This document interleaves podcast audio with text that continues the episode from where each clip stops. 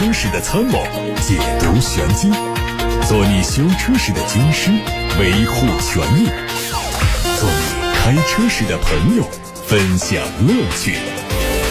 调频九二七，傍晚六点半，董涛说车，只和车友在一起。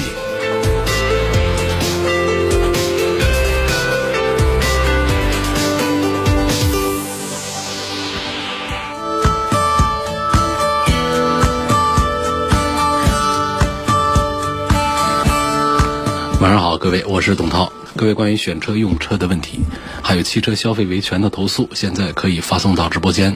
楚天交广呼叫中心的热线是零二七八六八六六六六六，还有董涛说车的微信公号，同名董涛说车，可以在后台进行图文留言。先看新闻，梅赛德斯奔驰新款。E 级轿跑还有 E 级敞篷轿跑已经上市，三款产品的官价是五十二万四千八到五十九万八千八。敞篷轿跑版推出了两款产品，售价区间是六十三万六千八到六十五万六千八。外观方面，全系标配了单横幅的星辉大标格栅，几何多光束的 LED 大灯组造型调整，日间行车灯改成 L 型，保险杠两侧进气口根据普通版、运动版车型分为贯穿式和三段式。侧边和尾部的变化很小，主要对 LED 灯组的内部结构做了一些调整。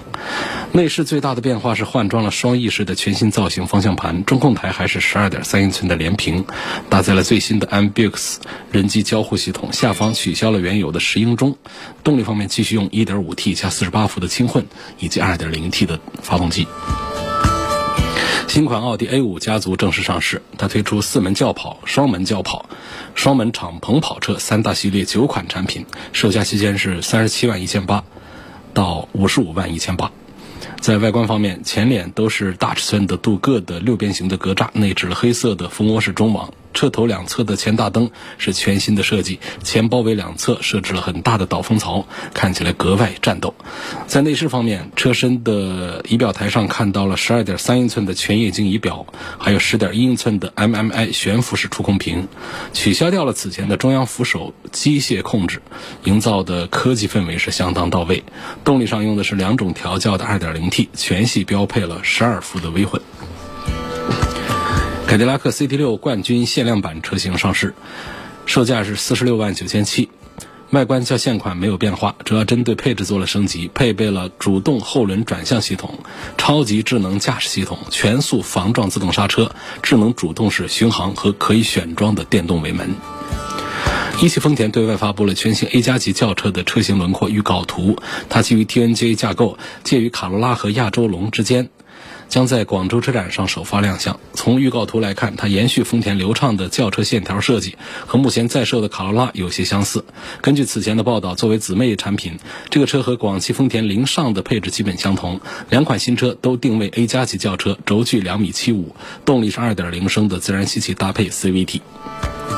本田官方发布了新款思域的预告图，计划明天在海外市场发布，明年一季度在海外市场率先开售。从发布的预告图和谍照图可以看出，它的车头换装了全新款的 LED 灯带，并且继续采用分体式格栅设计。车尾灯组的造型也和本田旗下雅阁比较接近。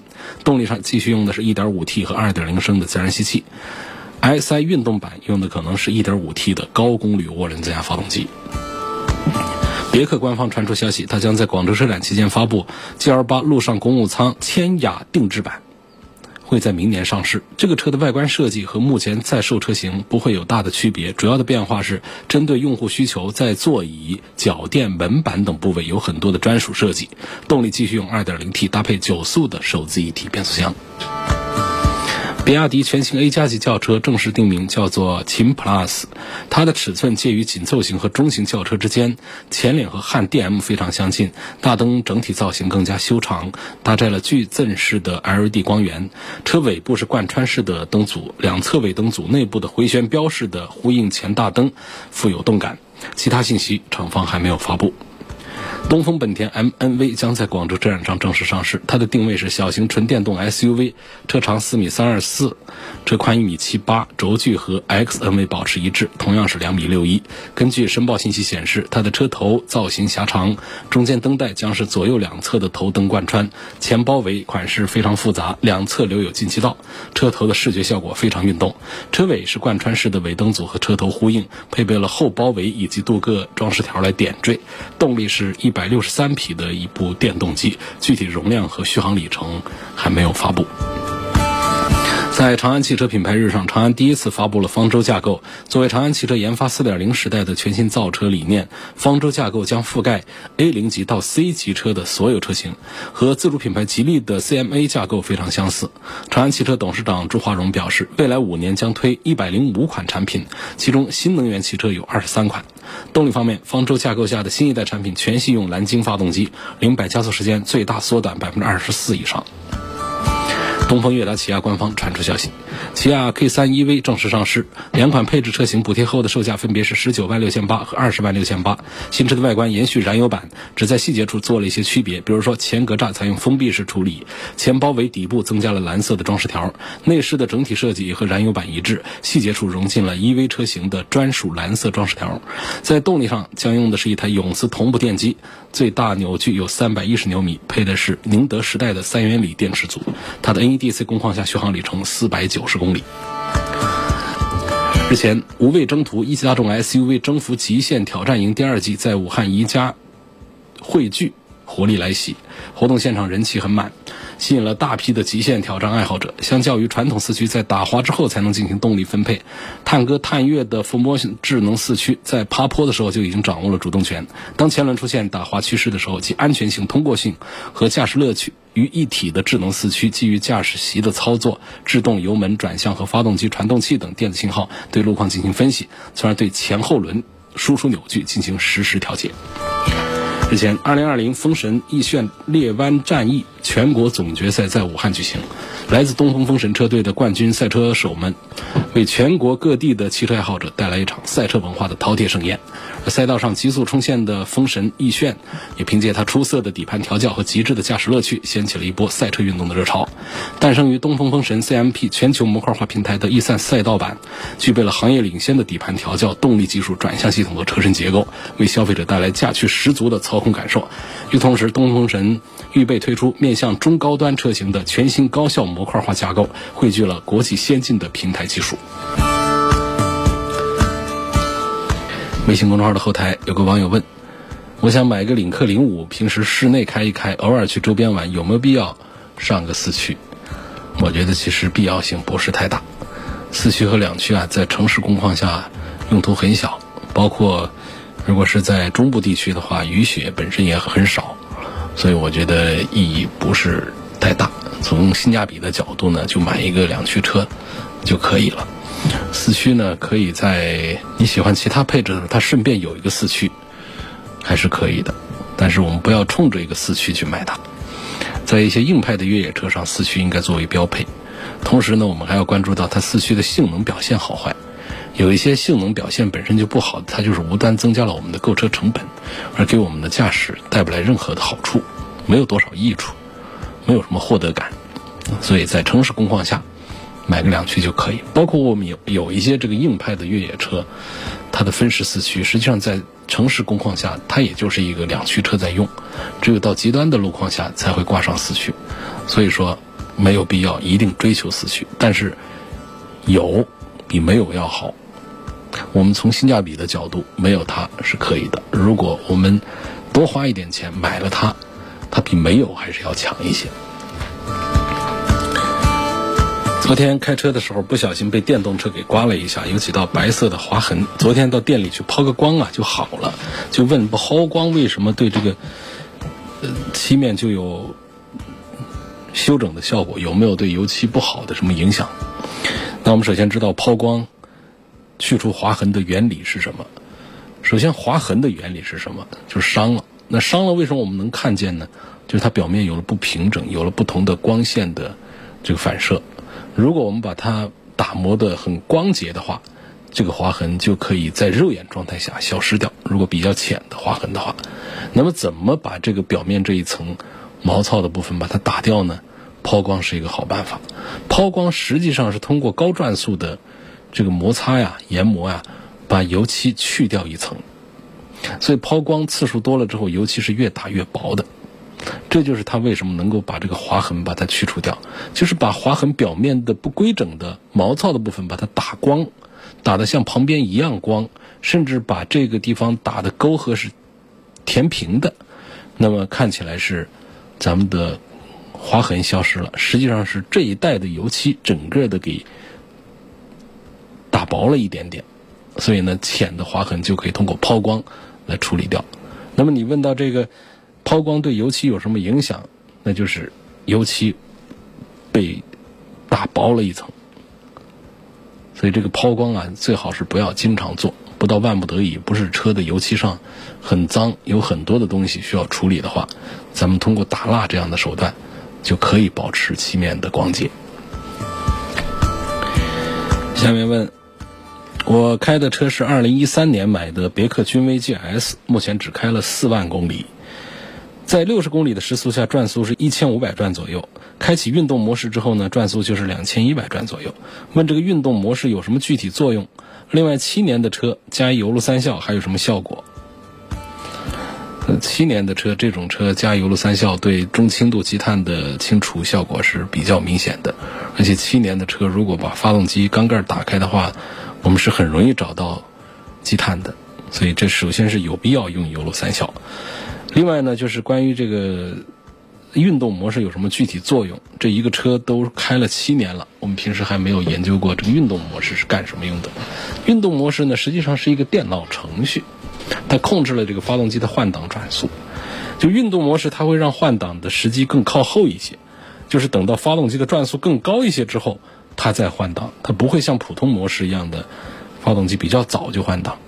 所以你平常不打运动模式，正常的档位下呢，就在一千五百转左右，它可能就面临一次换挡。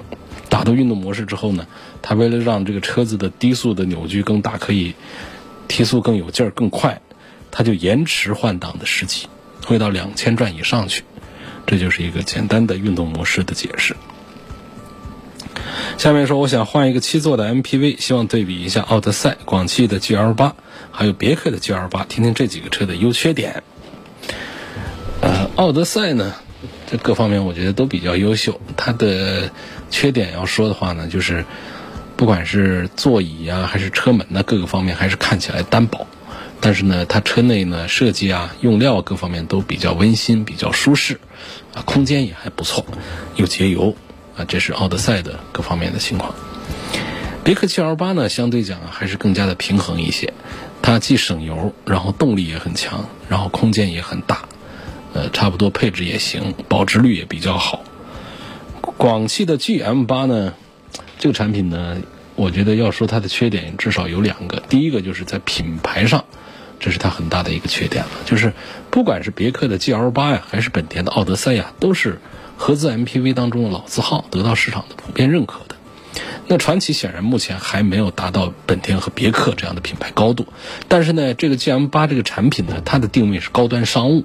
你说让高端商务人士来选择传祺这个 logo，呃，还是难度不小的。所以这就导致这个传祺的 GM 八呢，有一定的市场呃占有率，但是要跟别克 GL 八呀、奥德赛这样的产品相比的话，还是有一些差距。呃，除了这一点之外呢，还有两个需要提升的地方。发动机的油耗不小，啊，传祺 GM 八这个产品的油耗不低。第二个呢，就是车内的局部的一些做工用料这个方面呢，就是配对一个传祺，这也是没有问题。但是你要匹配的是一个中高端的一个商务车的话，这方面细节的地方要必须得特别讲究。那尽管这个车整个的这个远看，包括不细看的话，内饰各方面的配色呀、设计啊，看起来都是很有档次的。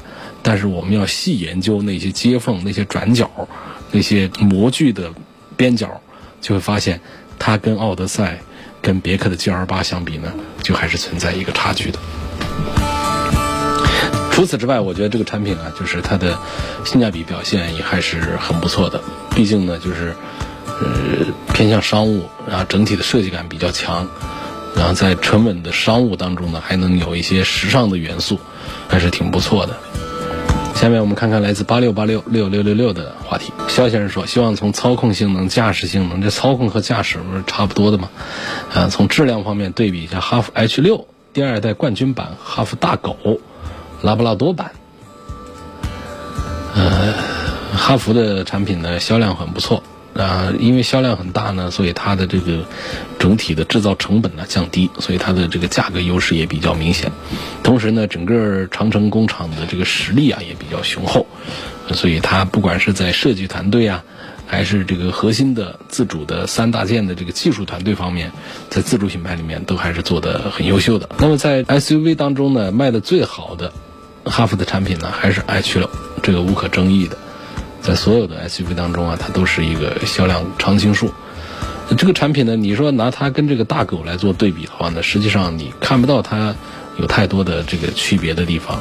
首先呢，在三大件上那都是一样的，那包括在轴距上你也能看出它们的完全相似。所以说呢，基本上可以看作是这个一种酒换了两个瓶子在装。那哈弗大狗呢，它带给我们的那种形象呢，是那种更加。方正硬朗的这种外观的视觉的效果，那么哈弗 H 六呢，带给我们的是那种更加都市化的这个时尚一点的这种感觉的，所以这是两个外形设计方向上的不同。三大件上，主要的制造成本上、空间上、配置上各个方面上都是相近的。这个大狗呢，它还有一点就是它的价格，因为它的销量毕竟是没有这个 H 六那么的高，所以相反呢，它在价格方面呢。优势还要小一点。你看这个 H 六这个产品，啊，它的这个价格呢，可以到要便宜的，现在通过优惠过后，这个十一万多，那买到的配置都还是不错。那么大狗呢，相对讲呢，这个也是十一万多，但是它配置低一点，然后它的价格还要稍微再高一点点。所以总体上讲，这个两两个产品呢，咱们挑一下它的外观，其实就可以了。张先生要谈到的产品呢是红旗的 H 九，这个车怎么样？动力足不足？毛病多不多？是否值得买？这是一个大车，红旗自主生产的一款这个 C 型的轿车。这款产品呢，大家看到这个实车之后会觉得，确实还是做的挺漂亮的，很自主的设计，不像过去抄谁的借谁的。另外呢，在这个配置这个单元上也都还做的不错。不过呢，它总是让人觉得。购买它的这个理由呢，其实还是不是太充沛。你比方说，像三十几万买它的四缸机这个事儿，我们其实这个价位现在都可以去考虑奥迪的产品，那去看 A 六了。好，它有这个三点零 T 的 V 六的动力，但是这个价格就到了快五十万去了。我们的选择范围要更广一些。那红旗这个品牌，可能不能从常规的高端品牌角度来跟 BBA 做对比。可能我们会定位它为一个高端自主品牌，它是一个荣耀品牌等等，这个都可以。但毕竟我们在买车的时候，更多的车主呢还是会考虑到它的保值啊，这个品牌它在豪华产品当中的硬核实力啊等等。所以呢，跟 BBA 相比呢，仍然还是有差距。不过它没有在车的这个价格上把这个差距拉开，那不能拉呀。再一拉开的话，整个红旗的段位又降低了，所以它只好守着一个最便宜也得三十万这样一个价位往上去。实际上这个的话，性价比我们不说跟这个一线的这些豪华 BBA 来相做对比，那我们跟二线的产品，我们跟凯迪拉克的 CT 六啊，跟等等等这样的产品相比的话呢，实际上它的优势也并不是那么的明显。所以总体上，我对红旗 H 九的这个推荐指数也并不是很高。李先生在八六八六六六六六热线电话上问：从动力和故障率方面评价一下雪佛兰的欧蓝多是否值得买？欧蓝多的动力恐怕不是很高的一个评价，比较慢一点，因为它用的是 1.3T，不说呢，它还是一个三缸机。尽管说看它的数据，马力啊、扭矩方面还行，但毕竟这是一个并不小的车型，所以在这个车上呢，肯定是比较省油，但是也肯定是比较慢。在故障率方面呢，应该都还好。呃，首先呢，它全系列并没有用。通用家族的双离合变速箱用的是普普通通的六 AT，或者是六速的手动挡，再配上这个三缸机，所以它的总体上的故障方面呢，不用有过多的考虑。另外一点呢，就沃兰多呢，它实际上是一个，这个它的车型的分类上啊，实际上是比较纠结的。我们有的人把它当做一个 SUV 来看，因为实际上它的车并不矮。啊，车的高度还是可以，不过呢，从厂家的口径上讲呢，是把它归到一个紧凑型的两厢车上去的，啊，没有把它当做 SUV 来跟雪佛兰自家的已经几款这个 SUV 产品来做竞争。所以实际上，我们现在的绝大多数的城市 SUV，也就是在轿车的基础平台之上呢，把这个底盘悬挂升的高一点儿，把这个。乘客舱的车顶棚把它升得高一点得来的，实际上他们呢如假包换，其实就是一个长高了一点的轿车而已。那么像沃兰多这样的，反而它没有宣称自己是 SUV 的，我觉得倒特别的诚实。倒是不说 SUV 就一定是什么好东西啊？SUV 和轿车不分好坏的，只是这个车的形式上的区别不同而已。那沃兰多呢，毕竟呢它是一个。有人把它混淆为 SUV 的产品，所以它尽管是一个两厢车，它的车内空间和车高还是比其他产品要好一些，车内的空间表现也还是很不错。作为一个合资产品，这么大个产品卖到十万块钱，我首先我是认可它的性价比的，是还是确不错的哈。车子很宽大，然后动力是小一点，但是呢价格也低一点，而且它是带四十八伏的轻混的。这个本身是有成本的，别小看这个东西啊，这是要花钱的。厂家啊它是付出了代价的。另外呢，它整体的这个安全配置啊，还有常用的这些舒适配置啊，也都还齐全。所以实际上这么一个跨界的一个混合类型的雪佛兰的沃兰多，我是认为它其实是很适合家庭使用的。下面廖先生的话题是想买一辆 SUV 作为公务用车。想要个合资品牌，希望排量在一点八升左右，不能超过一点八升，价格在十九万左右，希望主持人帮忙推荐一下。这首先呢，途观 L 你就别考虑了，那是二点零 T 的，它的低功率的一点四 T 的呢，呃，它不是太建议买。那么这个时候呢，我觉得你还是应该考虑的是。嗯，你还有像丰田的 RAV4，你也不能考虑了，哪怕它的低配的动力很小，但是它也是2.0升的，这也超过了你说的1.8升的这么一个要求。所以从这个角度呢，那恐怕就只是本田的 CRV 这样的一个车。那这个 CRV 啊，它除了这个混合动力版本用上2.0之外呢，啊，它都是用的 1.5T，这个刚好就是在这1.8升的规定范围之内。而且它的价格呢，也是十九万左右可以买到它的次低配，甚至是再高一点点配置的都可以。所以这就是像这位廖先生的推荐，赞成你买一个本田的 CRV。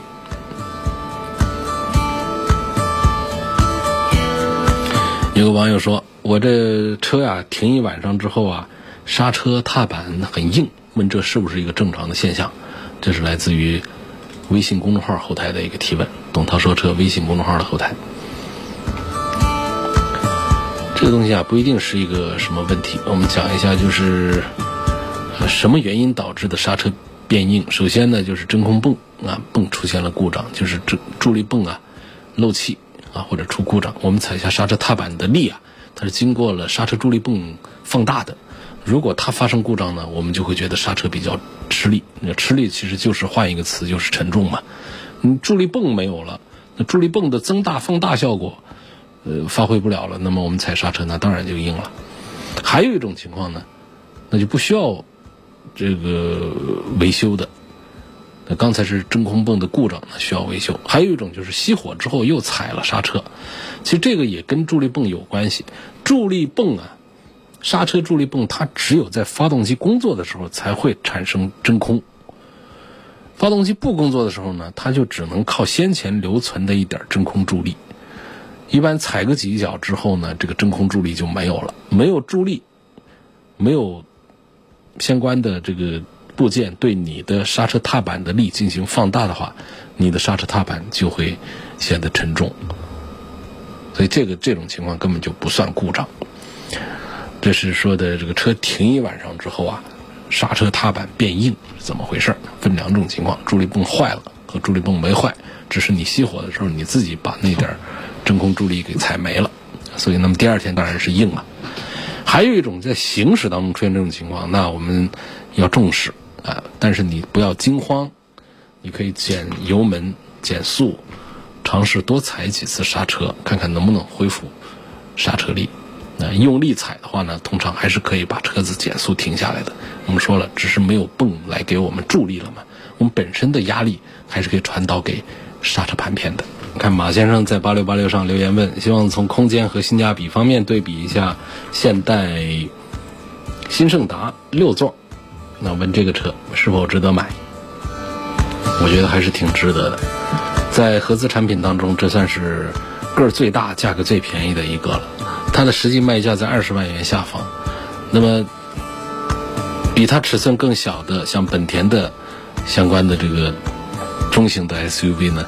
尺寸比它小，价格比它还要贵，同时呢在动力规格上还没有胜达的这个水平。那胜达它的这二点零 T 再配上的八 AT，所以这现代的这个产品呢，就是一直是在尺寸上、配置上、规格上比较高，在价格上比较便宜。论这个性价比方面来说，新胜达呢，我觉得还是很棒的、很不错的，值得买。下面一个问题，希望能说一下。呃，比亚迪和长城的双离合变速箱的区别，哪个好一些？对于很多普通的消费者来说呢，买车的时候要么就选自动挡，呃，有有的呢会选一个手动挡啊。自动挡呢，大家都知道呢，就是里面能分好几个类型出来，AT 啊、CVT 啊，还有这 DSG 或者叫 DCT 啊。呃，AMT 呢，这是一个太落后的一个东西，它除了极少数产品用了之后呢。就大多数的车企都把它淘汰掉了，所以呢，我们重点要说这个双离合现在是非常的普及。国产的自主品牌的这个变速箱的研发的车企呢，比亚迪算是很早的一个了。它在做自己的双离合变速箱之前呢，比亚迪就把这个大众的、福特的双离合变速箱是拆解了无数遍的研究，最终自己搞出了六速的湿式双离合。所以说，比亚迪的双离合变速箱是逆向研发大众的。呃，逆向研发了福特的，比方说它的六 DT 二五，这跟大众的 DQ 两百在重量上都很接近，啊，虽然目前来看呢，比亚迪的六速还存在一些问题，但是能够勇敢的走这一步，还是勇气可嘉。再加上现在比亚迪的重心早就是放在插电混动上面了，啊，和纯电动上面了，有电机辅助驱动啊，这个顿挫抖动方面一直都还做得不错。那么长城的双离合呢，它也是自己干的。虽然说有些车主也反映，啊，哈弗的变速箱抖啊、顿挫啊，这当然不是谁家的一个个性化的毛病了，这是现阶段双离合变速箱的一个普遍问题了。和比亚迪不同的就是，长城目前它采用的这个七速的湿式啊，呃，这个规格上要高一点，然后它所承受的扭矩也要大一些。基本上带一个三点零的涡轮增压都是可以的。另外呢，除了外壳和齿轮这些部件自己生产之外呢，长城的七速双离合啊，其他的零部件它都是采自的这个全球著名的配套厂。当然，同样长城旗下的哈弗 V，虽然说大部分车型都配了七速双离合，但是在用料上呢，还是会有一些区别啊。有些车型也配上了格德拉克的六速的湿式双离合变速箱。那应该说，除了刚才提到的这两个自主汽车品牌之外呢，这个大部分企业呢还是靠买变速箱过日子。比方说像呃这个吉利奇瑞啊，就是采购格特拉克的；广汽的呢是 FCA 集团的，也就是原来那菲亚特上的那一套东西；上汽的是呃这个通用、博格华纳一起做的，呃一汽也是跟这个博格华纳合作的。呃这样的就是。所以在比亚迪和长城的这一组的这个对比当中呢，实际上长城的双离合变速箱呢是略微要好一点的。刚才讲了，它除了外壳和齿轮是自己生产的，其他的重要的核心部件呢，都是买的配套，全球知名的那些配套工厂的，所以质量的稳定性呢还是要略胜一筹。刘先生说：“希望从性能、后期维护保养方面评价一下2019款的标致3008的 1.6T 领先版，开车需要注意什么问题？开车需要注意安全。”同时还要注意交通法规。啊，当然注意交通法规，那就是在注意安全了。那还说什么呢？其实没什么可以多说的，是不是？刚刚要买一个车，这个特别的在问这些啊，真没有什么特别要注意的。我倒是除了这个遵守交通规则之外，还提醒一点：不管是高速还是低速，不要开个性的时速。什么意思呢？你跟大家伙跑一样快，尤其是新买车的一些朋友，呃，心里想的是为了安全，我一定跑得比所有人都慢。错，尽快的提高车技，让自己的车跟别人车跑得一样快，不快不慢，随大流。别人都快你也快，别人都慢你也慢。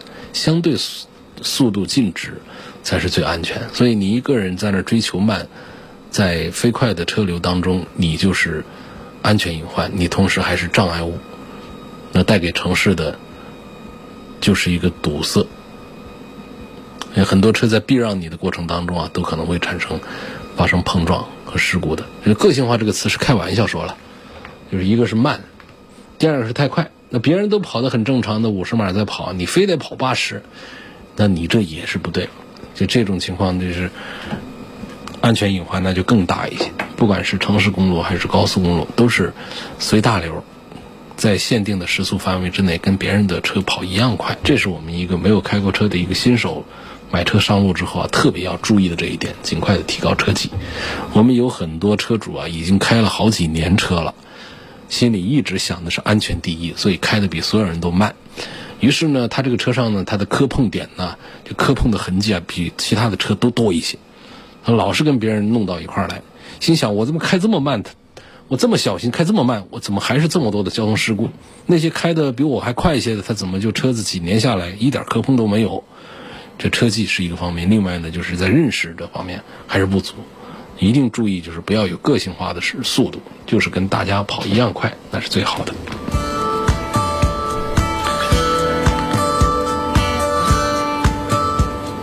还有朋友在我的微信公众号后台问提问题在哪里提啊？我都看到你这句话了，就在这里提，在微信公众号的评论区留言的地方写话，我就可以看得到。